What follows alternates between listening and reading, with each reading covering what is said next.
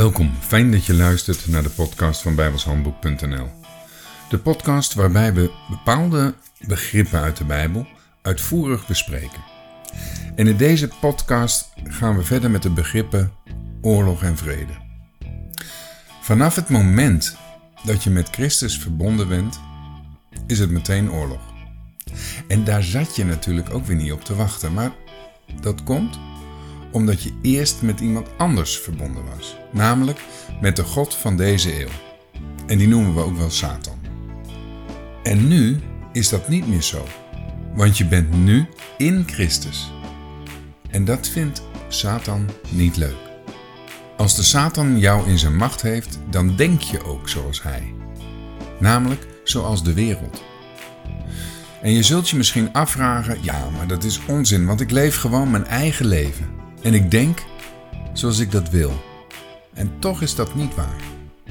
Deze wereld wordt geregeerd door Satan en zijn kornuiten. In Lucas 4, vers 5 tot 7 lees je dat de duivel over de wereld regeert. En als je in de wereld om je heen kijkt, weet je eigenlijk ook wel dat dat werkelijk zo is. De Satan en zijn kornuiten zijn de overheden en machten in de hemel. En daar wonen ze nu nog. Zij bepalen, tot op zekere hoogte, wat hier op aarde gebeurt. En als dat zo is, dan bepalen ze dus ook in grote mate het denken van de mens. Lees Efeze 2, vers 1 tot 3 maar eens. Er worden daar andere woorden gebruikt, maar het gaat daar toch echt over de Satan, over de duivel.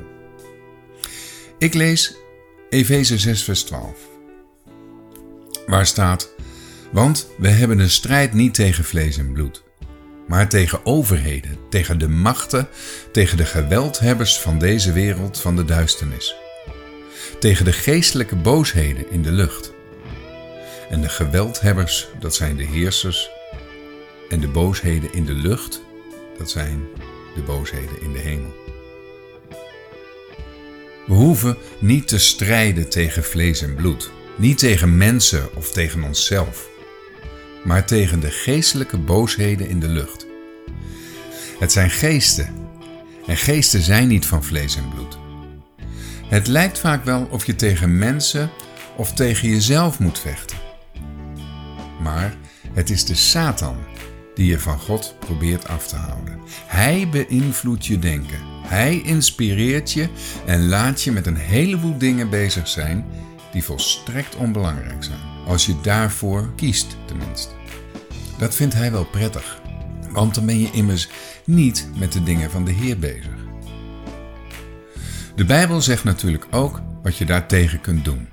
Ik lees Efeze 6, vers 14, 15, 16 en 17. Staat dan, uw lenden omgord hebbende met de waarheid en aangedaan hebbende het borstwapen der gerechtigheid en de voeten geschoeid hebbende met de bereidheid van het evangelie des vredes. Bovenal aangenomen hebbende het schild des geloofs, met het welk gij al de vurige pijlen des bozen zult kunnen uitblussen. En neemt de helm der zaligheid en het zwaard des geestes, het welk is Gods woord. Samengevat betekent het als je je wapent met de waarheid, namelijk Gods woord, dan kun je nog wel gewond raken door de leugen, maar je zult met Christus overwinnaar zijn. Als je goed bewapend bent en je stelt je vertrouwen op de Heer, dan zal het van binnen geen oorlog zijn, maar vrede.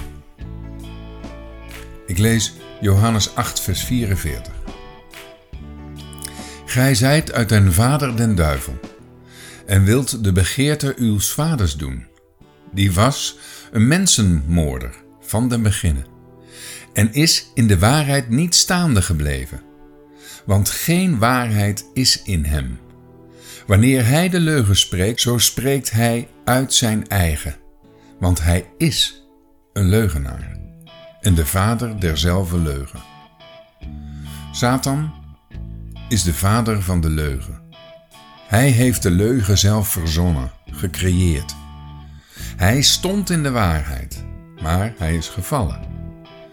De leugen is zijn wapenrusting. En inmiddels hebben wij een andere vader, door het geloof. Laten we daarom zijn wapenrusting aandoen en wandelen in de waarheid. Het is een kwestie van kiezen. Tot zover. De volgende keer gaan we weer een ander begrip